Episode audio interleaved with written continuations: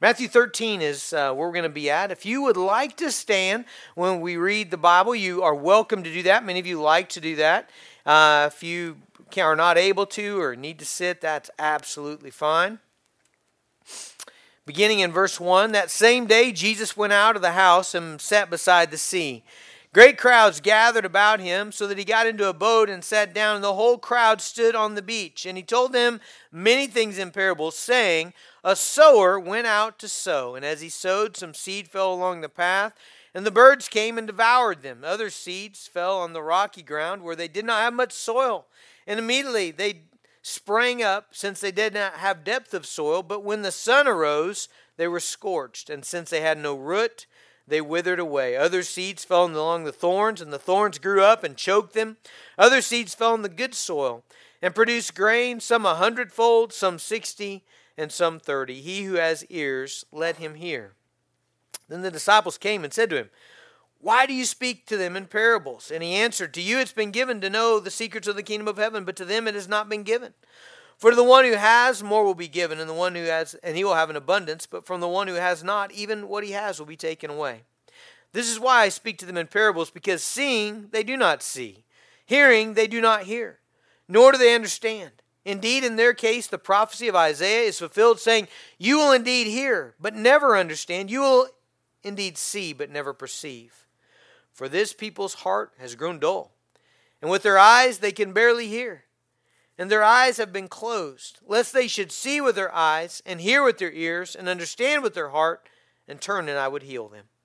But blessed are your eyes, for they see, and your ears, for they hear. For truly I say to you, many prophets and righteous people long to see what you see, and did not see it, and to hear what you hear, and did not hear it. Hear then the parable of the sower. Okay, so what he's going to do right now is he's going to explain the parable.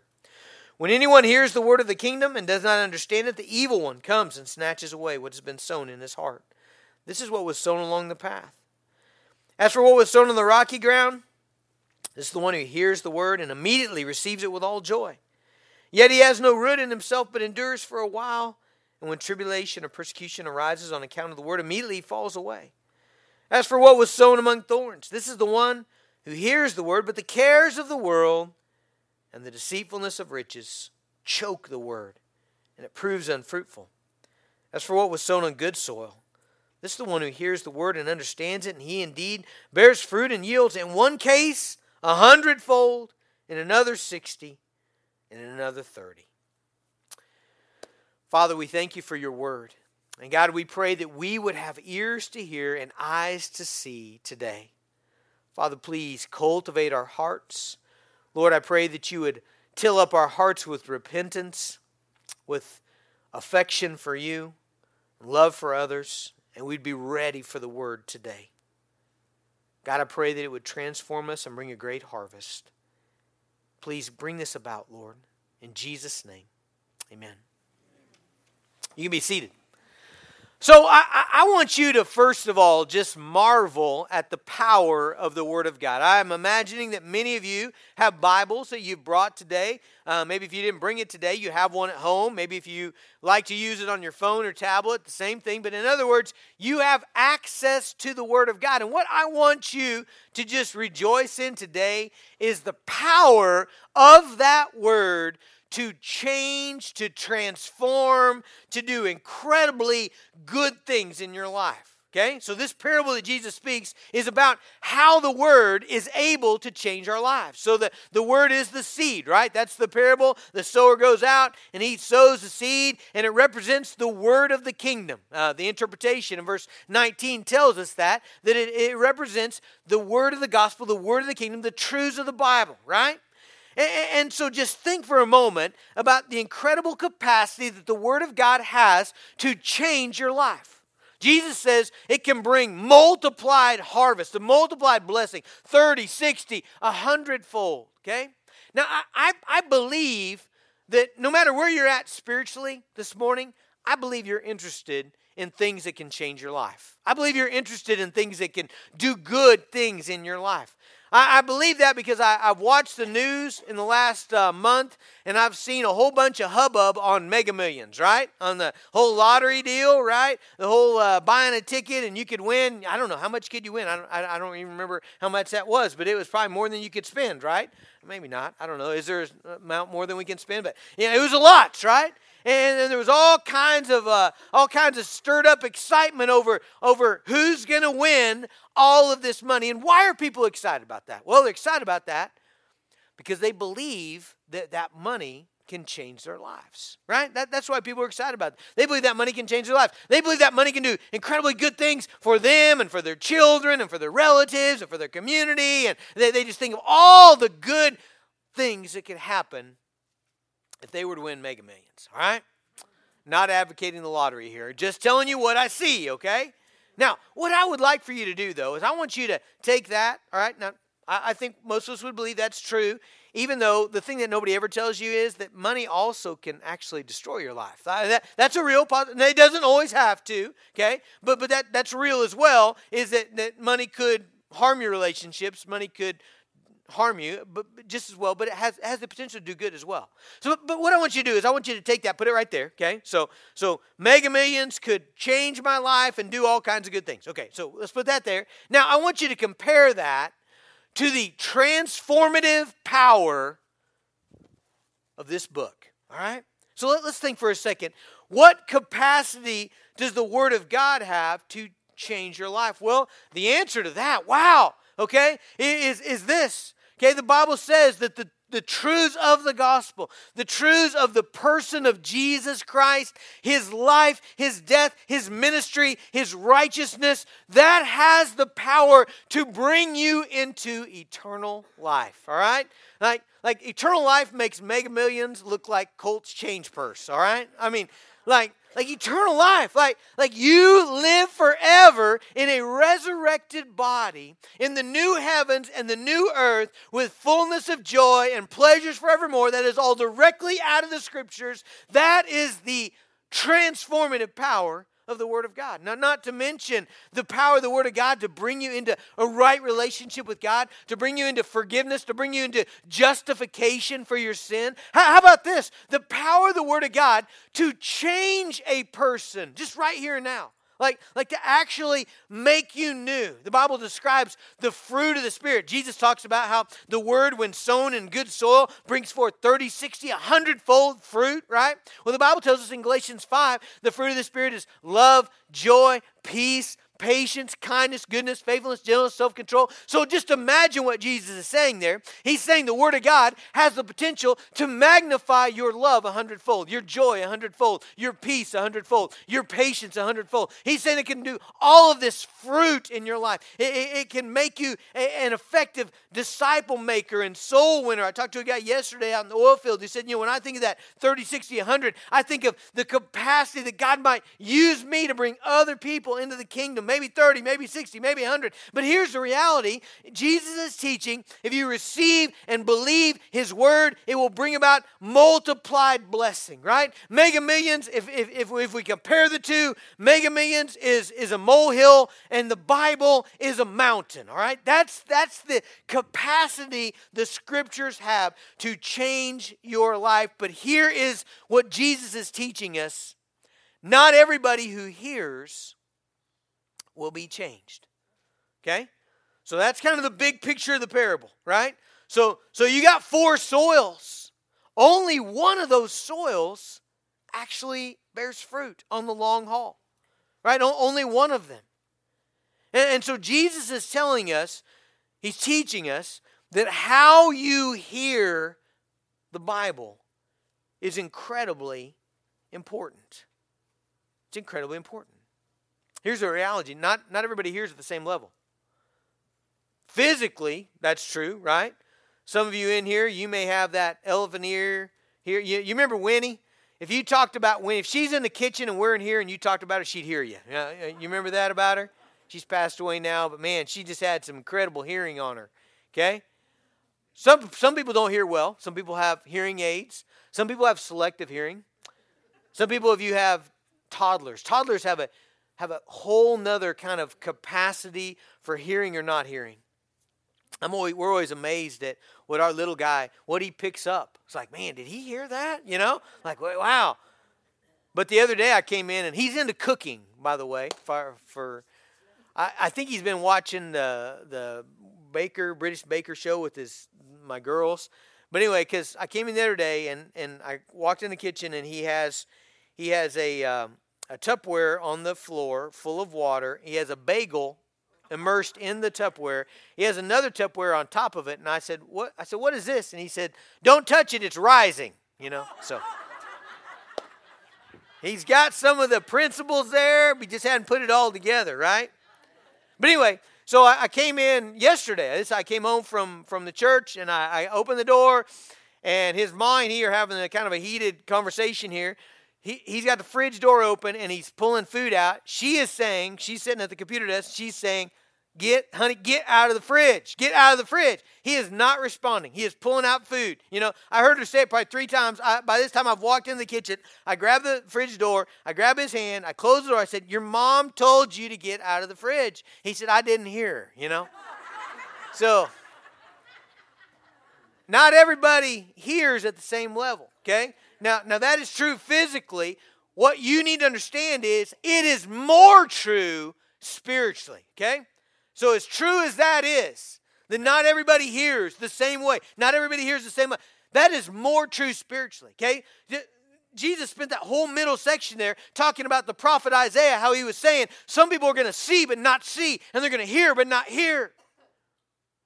Paul talked about in, in, Ephesians 1, he prays, he says, God, open the eyes of their heart. Isn't that an interesting phrase? Open the eyes of their heart. Your, your eyes are on your, your eyes are in your head, not your heart. But what Paul understands is, is there is a physical hearing, there's also a spiritual hearing.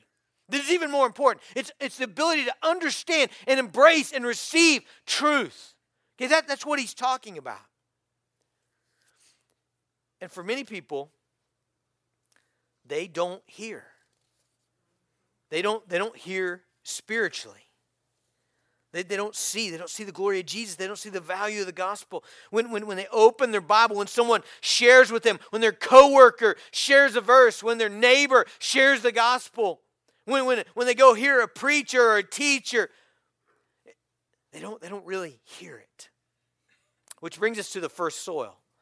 The first soil is, is the road essentially right? So so you can see the picture right? So imagine uh, farmers in that day didn't have tractors didn't have drills didn't have planters. What they had was a bag that would till the ground they had a bag of seed and they'd be walk through their, their field in rows and they would broadcast that's what that's called they would broadcast the seed just like this right? And so as they're at the edge of their, their field some of that seed would fall in the good soil some of it would fall maybe in the what we call the ditch right the weeds. Others of it would even go and fall in the road right? And, and, here's what Jesus says about that which hit the road. He says it doesn't have a chance. Like it doesn't sink in. It doesn't do anything in the person because it never sinks in. And in, in fact, the birds come and snatch it away. Okay? And then when he gives the interpretation of the parable, he says, what, what that's a picture of is how the evil one will snatch the word away from those whose heart is not receptive. All right? Now, you may be thinking, well, did, did he just mean like um, metaphorically the evil one? Well, no, because when you read it in Mark, he says Satan snatches away the word. When you read it in uh, Luke, Luke 8, he says the devil snatches the way. I mean, uses, uh, the Gospels use three different words to describe the devil and his work in keeping the word of God from your spiritual ears. Now, I'm, I'm going to go ahead and tell you what I believe about the whole parable as a whole. I believe, and I'm firmly convinced of this, that only the last soil are true believers. Okay? Now you're going to say, well, hold on, but in the second soul, it says that, that they heard the word and they immediately responded with joy. But yeah, but you see what happened? When, when persecution arise or trials arise, they fell away and they didn't bear fruit. The third soul, you say, well, yeah, but it came up. Yeah, but it wouldn't bear fruit. You see, there's no fruit. And the Bible's really clear. When there is no visible fruit in your life, you're not a true believer. Okay, just because you say you're We've already kind of walked through this several times in the book of Matthew. Remember that great passage in Matthew 7 where Jesus says, on judgment day, there's going to be a lot of people who say, Lord, didn't we say? You know, did we say we were believers? Didn't we profess you? And Jesus is going to say, I don't, I never knew you. you. Like your heart wasn't changed. The, the evidence of true salvation is fruit. It is the visible transformation of your life. Okay, so that's what I believe about this parable as a whole. But I believe we can learn something from each one of these soils. Okay? So, in other words, I believe we can learn something from knowing that the devil is seeking to steal the Word of God from people's ears. I, I think it makes your Bible reading make more sense, doesn't it? How many of you, I, I, I, bet, would testify that it is it is difficult for you to read your Bible? Like like you find yourself being distracted. You find yourself reading the same thing over and over again. You find yourself, you know, not being able to focus. You find yourself, you know, as soon as you start to read, you start thinking about all the things you got to do. Pretty soon, you, you you thought you were reading, but you find yourself scrubbing the baseboards, you know, or you find you know all these distractions, or the dog barks, or the kids come in, or somebody spills something, and you know you just you find it hard. And maybe even come to church, and, and, and as soon as you know the Word of God begins to be preached, you find yourself being distracted from all these things. I think there is ample evidence to say the devil does not want you to hear the Bible. You might say, well, people just have trouble focusing. Do they really have trouble focusing? There was a little deal called a football game yesterday in which a team from Oklahoma called Oklahoma State played a team from Oklahoma called OU. I don't know if any of you are aware of that going on. I bet some of you were. I bet some of you were aware of that. Not only were you aware of that, but you were sitting in front of a TV and you were watching it, and I bet you were watching it with great focus. Huh? Huh? I've, I've, I've heard testimonies of people, men, women, who could be watching a game with such intensity that the house could be falling down around them and they would not know it. The, the baby might have pulled off his diaper and doing the roundup with it, poo slinging out of it, and you are watching that game. You cannot get your eyes off that game. I have seen young people. Now, I, I would be interested in a science experiment that would, that would explore this, but I have seen young people who can focus on a video game with such intensity that I believe you could amputate their foot and they would not know it. Not right away, anyway. Like, like literally, I, I know that's a, that's a joke, but like, like not, not very much of a joke. Like I've seen, I've seen boys. I was watching the boys the other day play a video game, and, and another boy they were wrestling around hit the boy playing the game. He did like a somersault never stopped, like never broke concentration. Like that's pretty intense. I've seen people, this always um, amazes me when I travel, like walking through a busy train station, walking through Heathrow Air, Airport, you know, you got uh, tens of thousands of people back and forth, everybody hurrying, hustling, you know, great speed with their luggage. And I will see people concentrating on their phone. Some, I mean, they've got like bat radar or something. You know, they're just like walking through you, know, and they, I mean, never break concentration. Pe- people have an uh, incredible capacity to focus. So why is it when you go to the Word of God, all of a sudden you're distracted? See, I, I think there's a spiritual battle at war. Like, I believe, I, I hope you're bought into what I just told you. This word has the power to change your life, transform you. And, and there are forces that do not want you to read it, they don't want you to receive it, they don't want you to hear it. Second soil is the rocky soil. Now, the, the interesting thing about the rocky soil, okay, so the picture Jesus creates is the, the sower sowing, and, and you got you got a rock, and then you got a little bit of soil on it. Isn't it amazing what will grow? You know, you got a little bit of soil on it, and, and it comes up, but but it never is fruitful. You know why it never is fruitful? It doesn't have any root. And so the picture is that when it gets hot, when the sun comes up, it, it scorches it, it withers. Okay, so when Jesus goes into that interpretation, he says this is the one who, who receives the word, but it's not, it's not deeply received. It's, there's, no, there's no root there. And so as soon as things get hard, man, you, you know what would be a tragic visual? Would be to track all the professions of faith that have ever been made. So in other words, anytime anybody said, hey, I've become a Christian. Hey, I've, I've heard the gospel and I believe. It'd be tragic to track that because I think what you would find is you would find a bunch, you'd find a category of people who had this whoop, this big, you know, this immediate reception followed by a whew, and then a flat line. I, I've experienced many people who did not continue in the faith. Right? Now, a lot, most of them do not say, hey, I'm out but but they just didn't continue they didn't bear fruit it was shallow soil there was no depth. There was, there was no root. It didn't last. There was not a deep root of commitment to Christ and the power of the Holy Spirit and the character of Jesus and to be transformed. There was no root. Now, whenever, whenever you see a deep root, man, it's it's beautiful. Guy like the Apostle Paul, listen to this guy. Here's what he says about his own faith.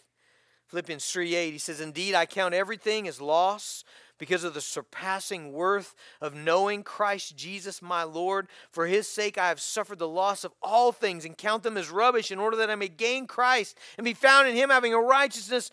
Uh, not having a righteousness of my own that comes from the law, but that which comes through faith in Christ, the righteousness of God that depends on faith. I mean, here's a guy who says, "Man, when I came to Jesus, when I, when I, I everything else is lost to me. There's nothing more important than my pursuit of Christ." In Acts 20, when they told him, Hey, Paul, you go to Jerusalem, they're going to kill you there. Here's what he said in verse 24 He says, I do not account my life of any value, nor as precious to myself, if only I may finish my course in the ministry that I received from the Lord Jesus. You see, that's deep roots. That's a guy who's who's really believed, hasn't he? He has received the word of God. He's received the promises of God. He's received the truth of God, and he is willing, he's willing to hold on to that no matter what. Third soil the thorny or the weedy heart, okay? This is the person that hears the good news, and again, there's a response, okay? There's some sort of response. But but really, they love everything else more than they love Jesus. So it's it's very possible to hear the gospel and say, "Hey, look, I don't want to go to hell. I know I'm a sinner. I know I've blown it. I'd really like this forgiveness stuff, and I want to go to heaven, but." And so I'll take that, but really, I'm, I'm not. I'm really don't want to follow Jesus. I, I really don't want to live for Jesus. I, I, I'm not really that interested. So, so notice what he says. He says the weeds choke it out. What are the weeds? In Matthew, Matthew 13, Jesus, or uh, yeah, Jesus describes that as the cares of this world and the deceitfulness of riches. When you go to Luke's gospel, he says it's the cares and riches and pleasures of life. When you go to Mark's gospel, he says it's the cares of this world and the deceitfulness of riches and the desire for other things that enter and choke the word. Essentially, this is a heart that does not believe Jesus is really better than anything. And so the word gets choked out. And it, and it doesn't it doesn't transform the person. It doesn't change him. And then there's a good soil, okay? So the forest soil is the good soil. Uh, in Matthew 13, uh, 23, he says, As for what was sown on the good soil, there's the one who hears the word and understands it. He indeed bears fruit and yields, in one case a hundredfold, in another sixty, and in another thirty. Okay, this is, this is the person who hears and receives. Okay, now I want this to be more clear in your mind. So I would like for you to turn to Luke 8. Okay? Turn to Luke 8. Remember, I told you this parable occurs in Matthew 13, it occurs in Mark 4, and it occurs in Luke 8. Okay? So turn to the Luke 8 one because Luke does a really cool thing here. He kind of he kind of expands that. What does it mean to understand the Word of God? And I really like the way that he does this. Okay? So Luke 8, 18 same soil here, the good soil. And he says, As for that in the good soil, they are those who, hearing, okay, so there's our first step, hearing the word, they do a couple things. First of all, they hold it fast in a honest and good heart, and they bear fruit with patience. Okay, let's take those one at a time. So they hear the word and they hold it fast. All right, now, what, what, is, what does that mean to hold it fast? I, I looked that up in the Greek, and oh, was I blessed. I, I, I, did not know this. I looked up in the Greek, and here's what it means. It, the, the little definition of it is, is to prevent or hinder or restrain someone from going away. Right, so it's a picture of someone trying to get away, and you're, you're, you're holding them. You're, you're keeping them from getting away. I did this yesterday, riding bikes with my little guy. You know, he, he wanted to he wanted to pull out in the street. There was a car coming. He didn't see the car. And I said, I said, no. You know, again, hearing problem. He starts to pedal. I grab his arm. Wheel just spins. You know, I, I just, I keep him from getting away. Like I, I hold him close. That's what you got to do with the Word of God. Guys, this is good stuff here. This, this, I mean, like this is helpful. This is helpful to me. What does it mean to have the kind of heart that receives the word in a way that bears much fruit? It means that you, you, you hear the word and then you hold it fast. You keep it from getting away. You see, it wants to get away, doesn't it? Like the truth of the guy, it doesn't want to get, but but you're distracted, right? Like it's easy to to grab on the word and then poof, you know, to grab on the word and then something pulls you away. You, do, you don't think about it. You don't meditate. You know, the Bible says meditate on the word. That's actually what it means to hold something fast. It means to keep it from getting away. It means to come back to that word again and again and again. You don't let it get away. I remember uh, the mountains have always been super special to me. And uh, growing up, we took our vacations in the winter because my dad was a, a farmer, so we, we'd go skiing. That was our kind of one trip away a year. And, and I remember from the time that I, I was old enough to remember, as we're leaving Denver, coming out of the mountains, east on I 70, I would go to the back of the van. This was before you had to wear a seatbelt. Probably wasn't a good idea even then, but go to the back of the van. I put my, my chin up on the back very back, and I would watch those mountains until I could not see them anymore. And I, I remember my mom and dad being like, "Hey, come up here," you know. Like, like, I didn't want to miss it. Like I, even if I was sitting up, I, I kept turning around. Can I still see him? Can I still see him? Can I still see him? What was I doing? I was holding fast to the mountains, right? The same way, man. When you grab onto a truth out of God's word, oh, there's so many good ones, isn't there? truth about forgiveness, a truth about God's promises, a truth about hope, a truth about how to love your brother, how to love your wife, how to parent your kids, how to how to get along with people, how to glorify God. When you when you got a truth like that, then you just you hold it fast. That's that's what brings the big fruit. The hundred you're you're grabbing that word and you you are pulling it in and you are letting it do its work inside of you. You hold it fast. I was thinking about, um, I've shared with you many times. I forget how many, I don't know. I probably, uh, there's certain things I know I must say over and over again, but sorry, it's me. Um, but I was thinking about how I, I, I need to say Psalm 118, 24 every day. Like some of you, I, you may be naturally joyful people. By looking at you, I'd say some of you are not. But anyway, some of you are uh, and you just joy, you know. I, I'm the kind of guy I gotta I gotta go grab that dude in the morning, you know, and I gotta I gotta pull it in. And, and actually, I like mornings. Like I'm a morning person. I, I, I get up early. I go have my DT groups, but it's about mid morning where like the stress of the day starts hitting me and everything that's coming, and that's when I got to go get that Psalm 118:24 and hold it fast. And I, I got to say, okay, this is what the Bible said. This is what God says is real. This is what God says your heart ought to be. I'm going to believe that. I'm going to I'm going to obey that. You hold it fast. But notice that Luke says, hold it fast. What's he say? With a good, honest, and good heart. All right, so the reality of this parable is the condition of your heart determines whether you will bear fruit, right? If you got a hard heart and you're just you're not interested in the word of God, it's going to bounce off. If you got a, a shallow heart, very little root. You're not really embracing these truths. You're only doing so superficially. You're not going to bear fruit. If you got a weedy heart, really you love everything else and you just kind of like for Jesus to be a little part of this whole whole thing, but really you got a bunch of other idols in your life, not going to bear fruit. But if, if you've got a heart that is ready for the word, and what kind of heart is that? Well, Luke calls it a good and honest heart. Okay?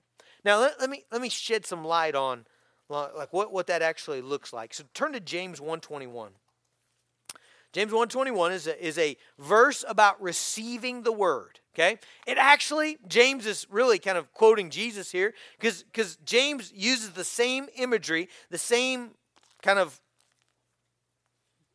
metaphor that Jesus does. So in James 121, he says, Therefore, put away all filthiness and rampant wickedness, and receive with meekness the what? What is that? implanted word, right? The implanted word, which is able to save your souls. All right, so so what do you need to do to receive the word? Well, the first thing you need to do is put away all filthiness and rampant wickedness. In other words, the condition your heart in is in is going to affect how you receive the word. Here's what I know about farmers. Far- farmers know the condition of their soil.